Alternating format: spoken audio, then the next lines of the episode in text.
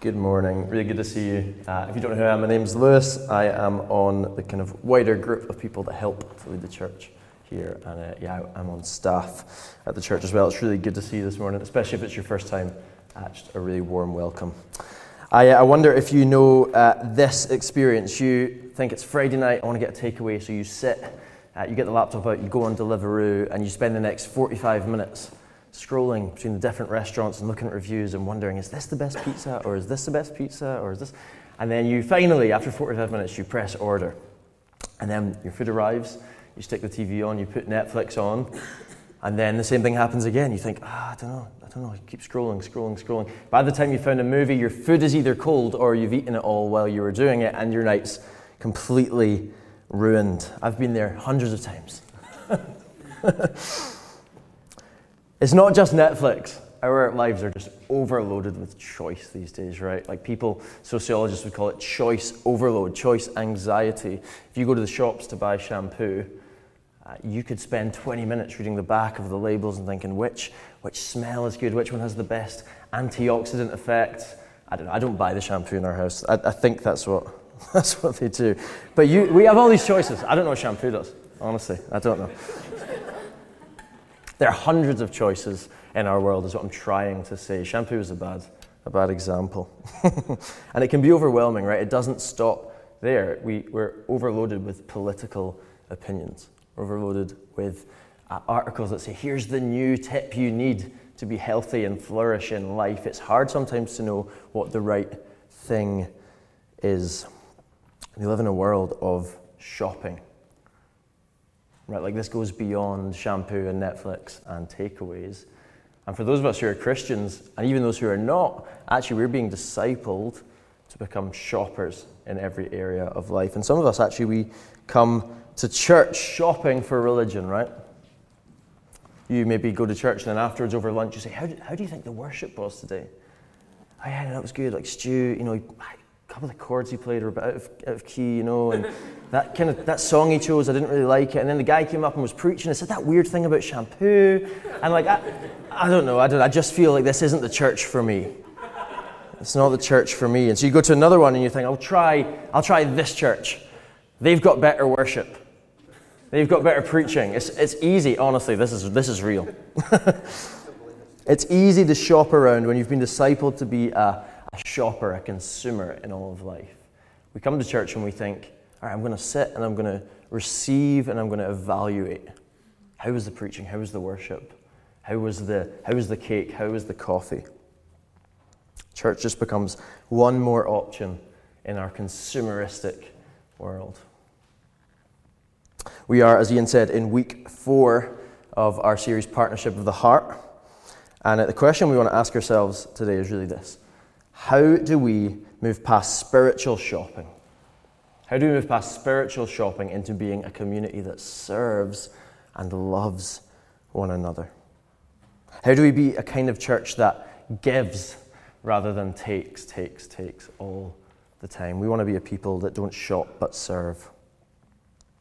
So I thought that Paul's uh, Paul's uh, little passage in Romans 12 where he talks about the church as a body is a really good place for us to turn. So if you have a Bible, would you turn to Romans? Uh, we'll look at the end of chapter 11 and then into chapter 12.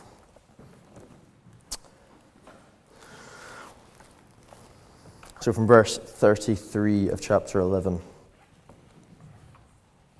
Paul says this Oh, the depths of the riches of the wisdom and the knowledge of God. How unsearchable are his judgments and his paths beyond tracing out. Who has known the mind of the Lord, or who has been his counselor?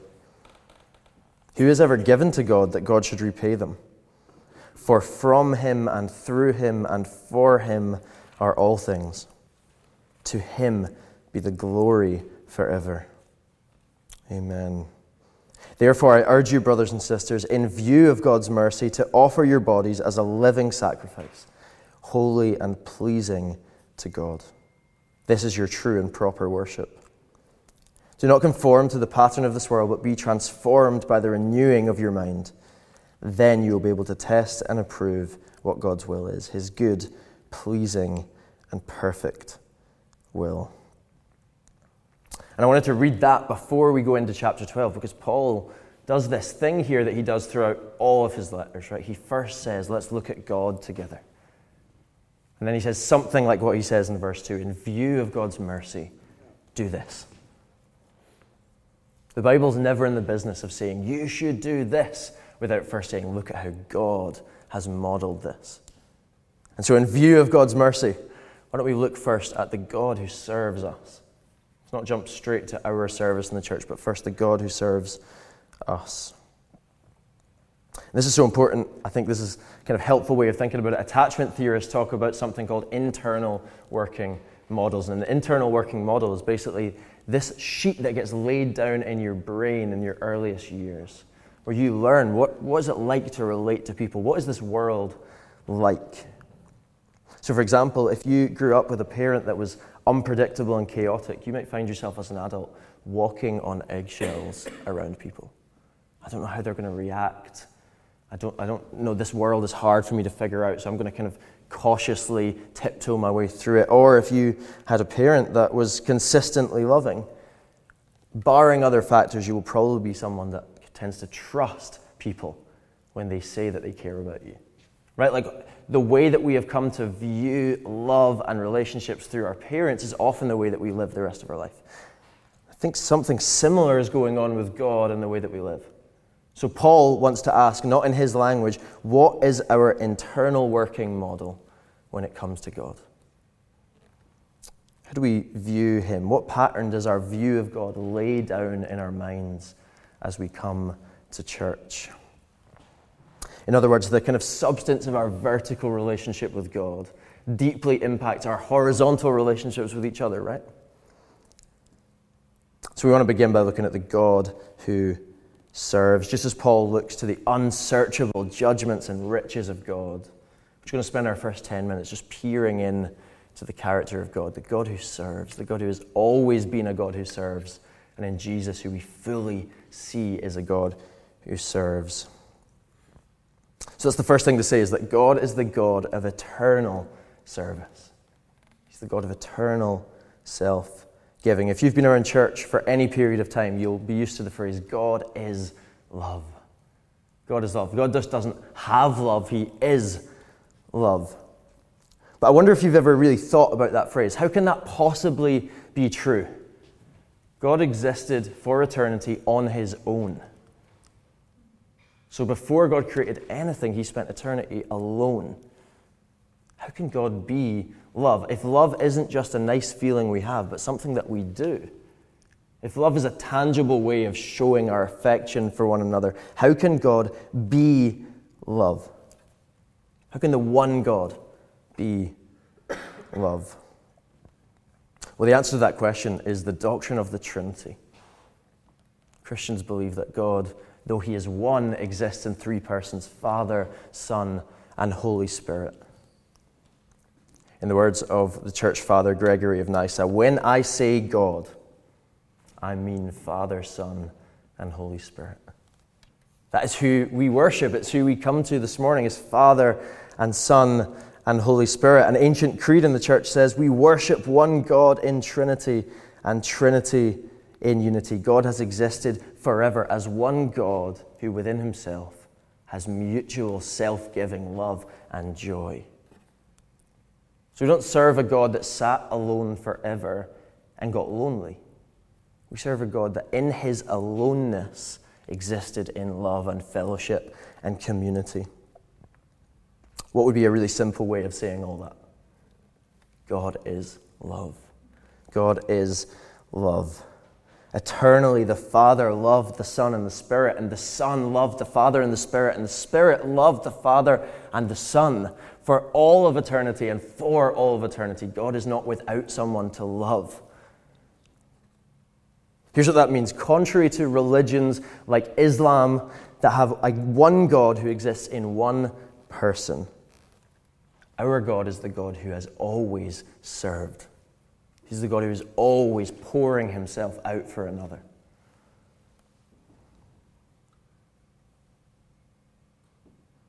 So all of his acts, everything he does outside of himself, is not an expression of neediness. I was listening to Stephen Fry's book Mythos, where he like kind of retells these Greek myths. And it's incredible how similar some of the Greek creation myths are to the biblical story. Man is formed from the dirt and woman comes out of him, and you think this is quite similar. The big distinction is the reason that the Greek gods decided to create was because they were needy. They were needy. The Babylonian creation story that the Old Testament was written in the culture of, one god got angry and raped another god, and her child was the earth. That's where creation came from in the mind of ancient religion. In the Christian imagination, the world comes not from God's neediness, but from the overflow of his love. God doesn't create because he's needy, he creates because he bubbles over in eternal joy. Paul puts it like this in Acts 17 God is not served by human hands, as though he needed anything, since he himself gives everyone life and breath and all things. God is the God who eternally gives, who eternally serves. But the second thing we need to say is that in salvation, we see God even more closely as a God who becomes a servant of his creation. God doesn't just create in love, he saves in love. In the first century, around Jesus' time, Jerusalem is oppressed and occupied by Rome, and the Jewish people are under the cosh and desperate for deliverance. And so they start to expect that this coming Messiah is going to come with a sword in his hand. You have groups like the Zealots, who were Jewish enemies of Rome. They, they would try and sabotage Roman operation. And so when you see Jesus' disciples ask him things like, Lord, when you come into your glory, which of us can sit at your right hand? They're talking about military glory. They're thinking, you are going to slay the Roman Empire, and then we will sit at your right hand and rule the earth with you. That's what they mean. And we might understand that if we imagine being an individual in Ukraine today, occupied by Russia, under the cosh, desperate for deliverance, and here comes the Messiah. What do you expect him to do? You expect him to come with a gun. You expect him to come and, and with force defeat the enemy. That wasn't an unrealistic expectation. But Jesus, in one of his more difficult teachings, his disciples ask him, Hey, who's, who's going to sit at your right hand in your glory? And he says this, this is Matthew 20, 25 and onwards. He says, The rulers of the Gentiles lord it over them. But it must not be like that among you. Whoever wants to become great among you must become your servant, and whoever wants to be first among you must be your slave. Just as the Son of Man did not come to be served, but to serve, and to give his life as a ransom for many. Jesus comes revealing that the way of the kingdom of God is not military power, but service and humility. God Himself goes to the cross. He redeems His enemies by dying in their place. Jesus didn't come to trumpets and fanfare and parades. He came to wash feet, to live humbly, and to die. he did that for us. He did that for the church, his bride. Thanks, man. And Jesus didn't come and think, okay, I'm going to shop around for a bride. I'm going to say, well, maybe the, maybe the Jewish people failed me, so maybe I'll find a different bride. Maybe I'll, maybe I'll try another area. Maybe, you know, I'm going to do that. And we failed him as a church, and so maybe he'll go and find another church. Jesus doesn't shop around for a bride. He gets on his knees with a towel and washes his bride's feet. In her failure, in her sin, Jesus shows us a God who serves, he doesn't shop. In our student Bible study last week, we were looking at um, Exodus and how Moses asked God to see his glory. It's Exodus 33. Moses says to God, Please, like, get, encourage me. Let me see your glory before we go into the promised land. In the end, God says, You can see my back because you will die if you see my face. If you see my glory, you will die. And so he puts him in the cleft of a rock, and the back of God passes by. Nobody can see the face of God or they will die. Nobody can see the glory of God or they will die. That's the story in the Old Testament. In John chapter 1, we read this. Verse 14, John says, We have seen his glory. And in verse 18, nobody has ever seen God, but the one and only Son, who is God and who is at the Father's side, he has revealed him. Do you know what that means? It means that the glory of God that would have killed Moses if he'd seen it is found in a carpenter from Nazareth. It is found in the humble carpenter king who is crucified for us. If Moses had been allowed that day to see God's glory, he would have seen Jesus washing his disciples' feet, dying in their place, riding on a donkey. That is the glory of God. Not power, not might. Jesus. He'd have seen a God that dies for his enemies. He would have just seen Jesus who the only time he lets us peer into his heart says, I am gentle and lowly in heart. It's the glory of God, the God who serves, the God who makes his enemies into his friends. We become God's friends by letting Him serve us. When Jesus is washing the disciples' feet, Peter says, Lord, no, you, don't you dare wash my feet. Jesus says to him, If you don't let me wash your feet, you have no share in me. So Peter says, Lord, my head and my hands also. How do we get in? How do we become God's friend? By letting God serve us in Jesus. God is the God who serves. You know, if we come to church this morning without a firm grasp on our identity in Jesus, the servant king, we will come shopping. We will come shopping. We won't come serving.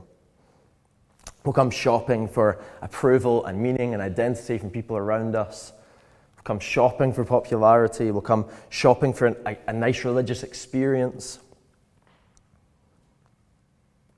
When we reverse the order that Paul shows us, when we start with coming here and thinking, how can I, how can I take and get from people before we realize that we've received everything from God, this place will become a spiritual shopping center. And there is no point in being here if that's what this is.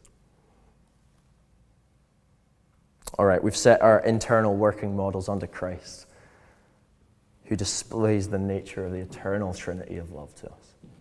God is a God who serves. But what does it look like then? Paul says, in view of God's mercy, what does it look like for us to be a community of service after the pattern of Jesus? Well, if you would turn with me again to Romans chapter 12. We'll read from verse 3 and see how Paul uh, applies all of this. From verse 3, Paul says, For by the grace given to me, I say to every one of you, do not think of yourself more highly than you ought, but rather think of yourself with sober judgment, in accordance with the faith that God has distributed to each of you. For just, as each of us has one body with many members, and these members do not all have the same function, so in Christ we, though many, form one body, and each member belongs to all the others. We have different gifts according to the grace given to each of us. If your gift is prophesying, then prophesy in accordance with your faith. If it is serving, then serve. If it is teaching, then teach. If it is to encourage, then give encouragement. If it is giving, then give generously. If it is to lead, do it diligently. If it is to show mercy, do it cheerfully. First step that Paul has for us towards becoming a serving church is for each of us to think rightly of ourselves. Do not think too highly of yourself, he says. Actually, one commentator that I read said his language in this verse, super buoyant, could almost be translated do not super think about yourself. You know, for Paul, the most dangerous barrier for us becoming a community of love and service is that we start to think too highly of ourselves. Our grace communities are serving at food banks this term. Uh, we're doing partnership with the Hearts. We don't have mission nights in grace communities. And the cost of living crisis, we think, hey, why don't we just rally together and serve the food banks in our city? But imagine if we in our grace community were at Glasgow Northwest Food Bank and we're sorting beans and kind of sorting them by their dates and that kind of thing. And I think I'm getting quite peckish. And I find a tin of tuna and I crack it open and I sit in the corner and eat the tin of tuna. I would have just misunderstood why I'm there. I am there to serve. I'm not there to just receive. I'm not there to consume. I'm there to serve. Right? Like if I just take away from the food bank a bag of food, I've misunderstood why we were even there in the first place. And Paul wants us to rightly understand our place in the church. Our place in the church is this we are sinners become saints who have found grace together in Christ, the servant king. We are not the be all and end all of church. Paul wants us to come humbly knowing that we're brought into this community by grace through faith. Not to come demanding the things we want because we think, well, this church would die without me. I'm so important. They have to give me this and this and this. No, we come knowing, man, I'm, I'm only here because of the grace of God. I don't know if any of you have seen the TV show Ted Lasso. Johnny loves it. He loves it. There's a character, Jamie Tartt, who's a bit of a kind of stereotypical drama queen footballer, and there's a really over the top scene where he scores a goal, and the managers are like, what is, he, what is he doing? What is he shouting? And he's on the touchline, and he's like this Me! Me! Me!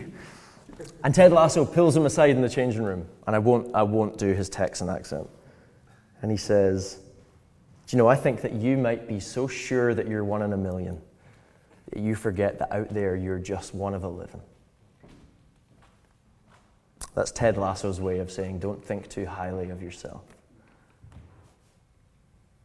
To quote one of the guys in the advance movement that we are part of, God is not impressed with your gifts, He gave them to you.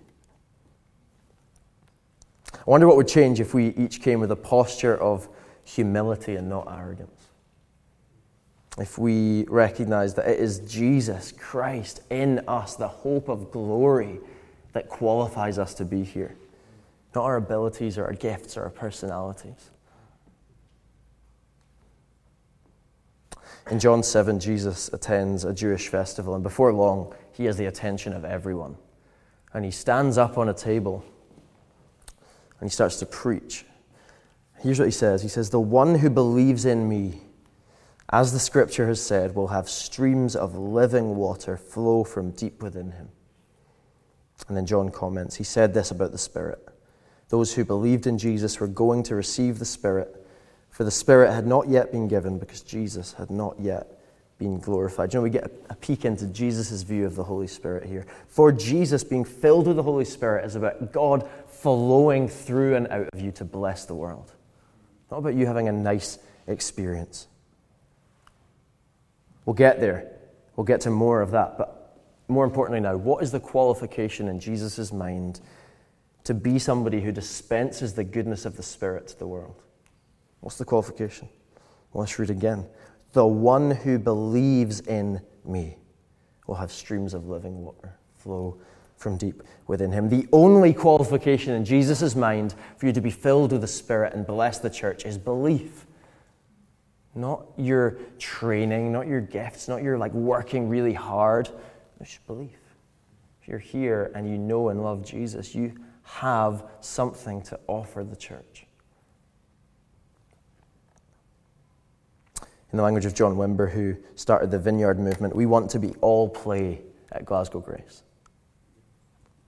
But please don't make this mistake. It's not all play because we look around the room and think, oh yeah, we have, we have really good we have really good prophets in here. We have really good guitarists in here. We have some great preachers. I think we could start a church. No, it's all play because Jesus has qualified us to be his church by his blood. It is not merit. It's not, oh, this is a good church, we could do all play. No, every church is all play because everyone who has believed in Jesus is qualified to have streams of living water flow from within them. So, what does, what does Paul say? Don't think too highly of yourself. You're here because Jesus has brought you here, not because you have earned it.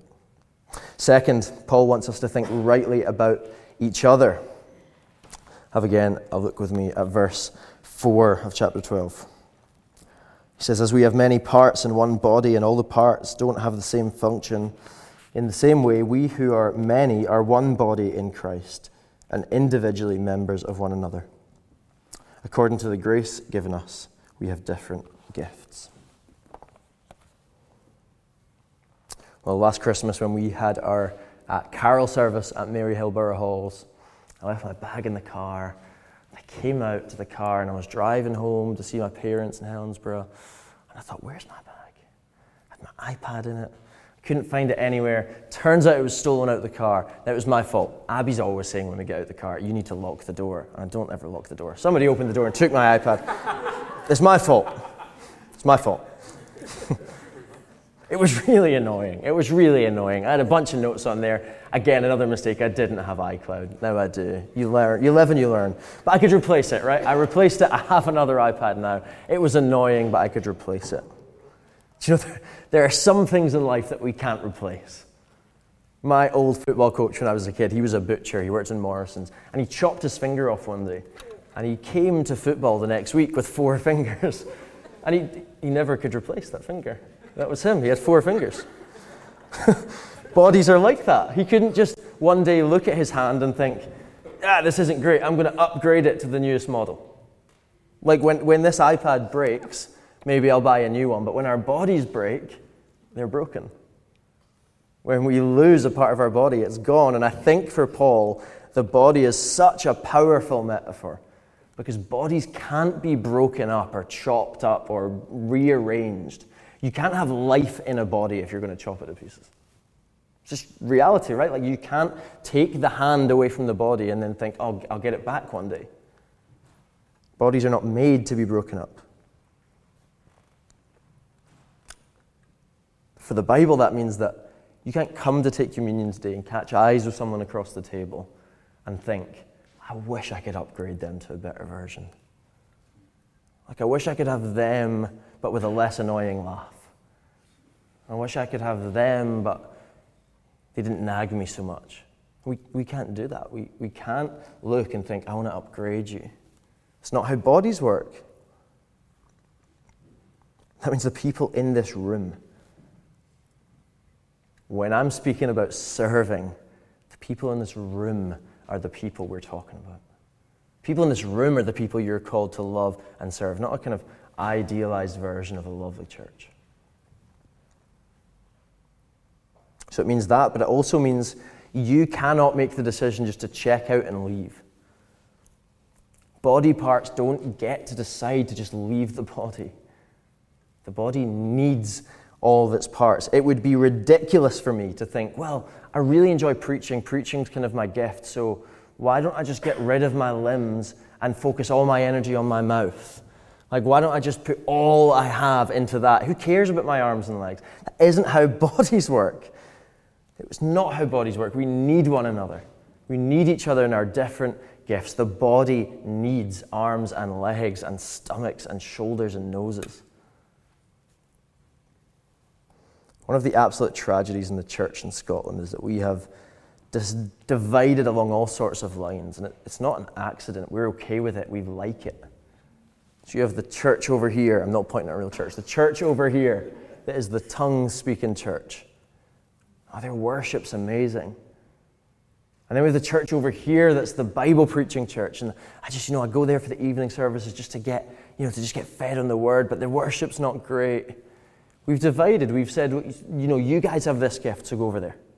You guys have this gift to go over there. And we just don't see that that is biblical at all. Even our services are sometimes divided with age and stage. This is a tragedy because we will never display the glory of the God who is three in one unless we are a body that is one and many. So at Glasgow Grace, we want to embrace all the gifts of God's Spirit from prophecy to preaching, from caring to encouragement. This is one of the ways that we most effectively live out the reality that we are one body made of many different parts. There's something glorious about being led in worship, and then someone comes and brings a prophetic word, and then somebody preaches, and somebody's up the back praying for someone and encouraging them. all of that is done because somebody has the gift of administration and made it all happen. There is beauty in diversity. That's what we're all about. So let me encourage you we need you. You might feel that your gift is useless, but it is not. We need you. But let me also challenge you the only reason you have the gift you have is because God has given it to you for the common good of His church. You do not have your gifts for your fame or your career or your success. You have them so that you might serve God's people, bless God's people, so that together we can enjoy His presence and worship Him, so that we can see a snapshot in our gatherings of the glory of the somehow diverse one God. Nothing is like the Trinity, but when we gather together in our diversity of gifts, it's a little bit like the Trinity.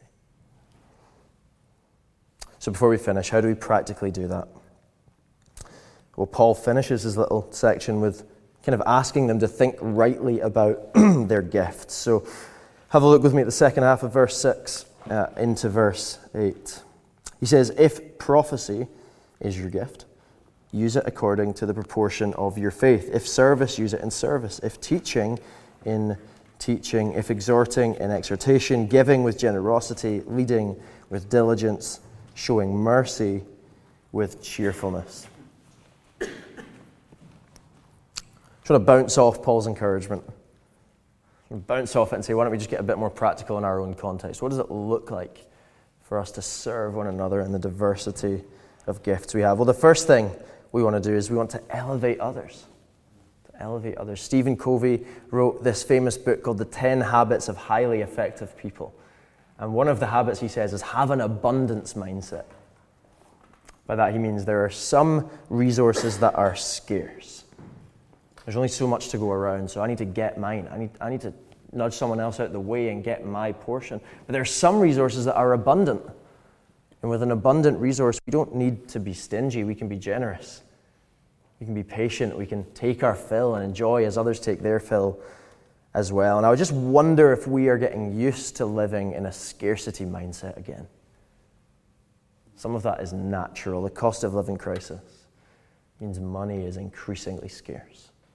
So we just, we just start to think, this is mine. This is mine.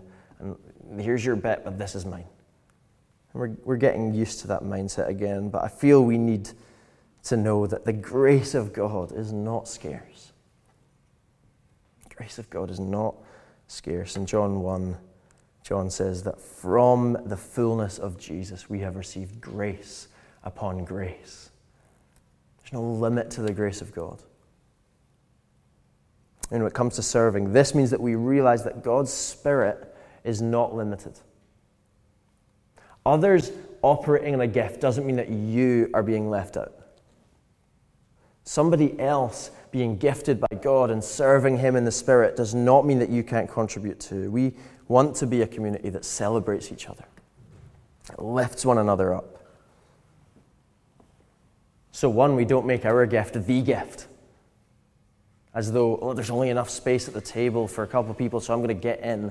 We also don't put ourselves front and center. We're willing to see others get some glory. We're willing to see others be celebrated and enjoyed. Because God's grace is abundant. There's no limit.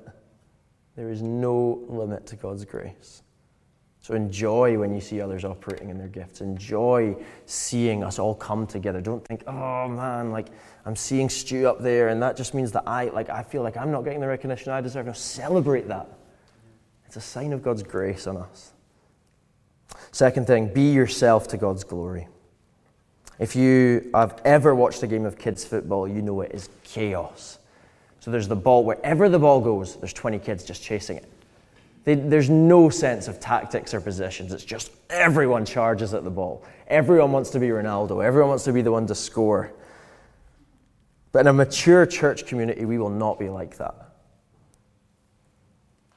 We won't all look to be Ronaldo. We won't all look to play the starring role or pursue the gift that we think is the best gift. No, instead, we will uni- use our unique gift, our unique contribution for the good of the whole team. For to keep talking about football, there are certain positions that just don't get plaudits. But without them, the team would fail. We want to be humble enough to be ourselves, to use the gifts God has actually given us for the good of the whole church. Practically, that means you need to find out what your gifts are.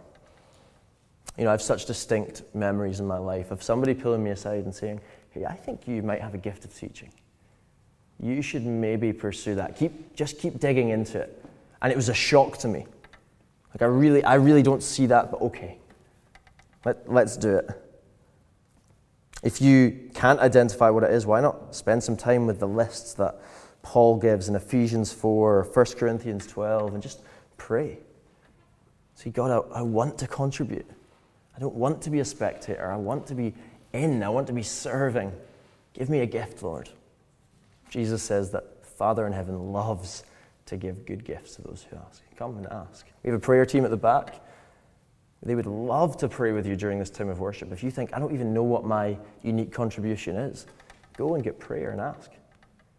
Say, man, pray for me. I want the Holy Spirit to follow me and give me a gift. He loves to do that. Also means you take seriously the gift you do have. Paul's encouragement is really just this if you have a gift, then use it. If you have the gift of encouragement, you are depriving us all of the joy that comes from being encouraged if you just sit at the back and think, I wish that I had a gift of worship leading. And if you've been given a gift, use it. Bless us, serve us, find your lane and run in it as well as you can. Soren Kierkegaard, the Scandinavian philosopher, once said, Now with God's help, I will become myself. I love that. I think that is what we are after. We don't want to just be a homogenous group in here. No, we want to be diverse. We want to say, man, you have the gift of encouragement, you administration, you prophecy. And we take that seriously and we use it for one another's good.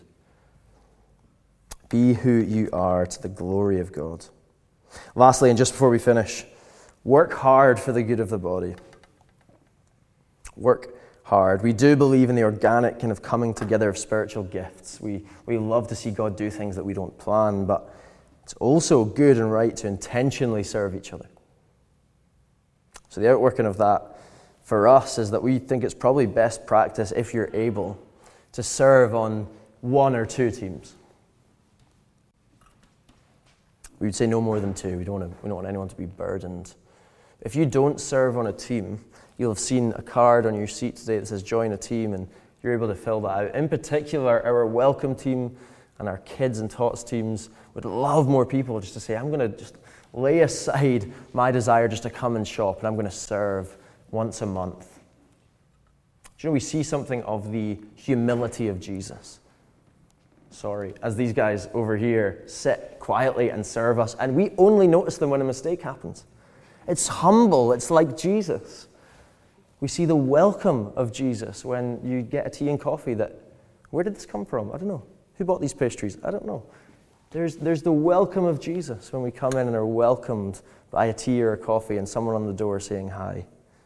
We reflect Jesus when we serve. I just really want to encourage you if you don't serve on a team or you feel you could serve on another one, fill in that card. There are baskets at the back on the tables. It's just a tangible way that we can serve one another.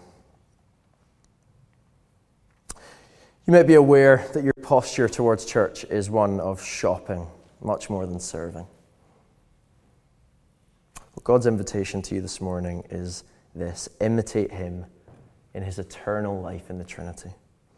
And imitate Jesus as He comes and serves us and serves His church. Stop coming looking to be entertained. Come looking to give and serve you know, a world of consumerism and transactional relationships, when we truly learn to be a church that serves one another, that is when we will really stand as a witness to the God who serves. When we lay aside our preferences and lay ourselves down for each other, that is when we most reflect the glory of God.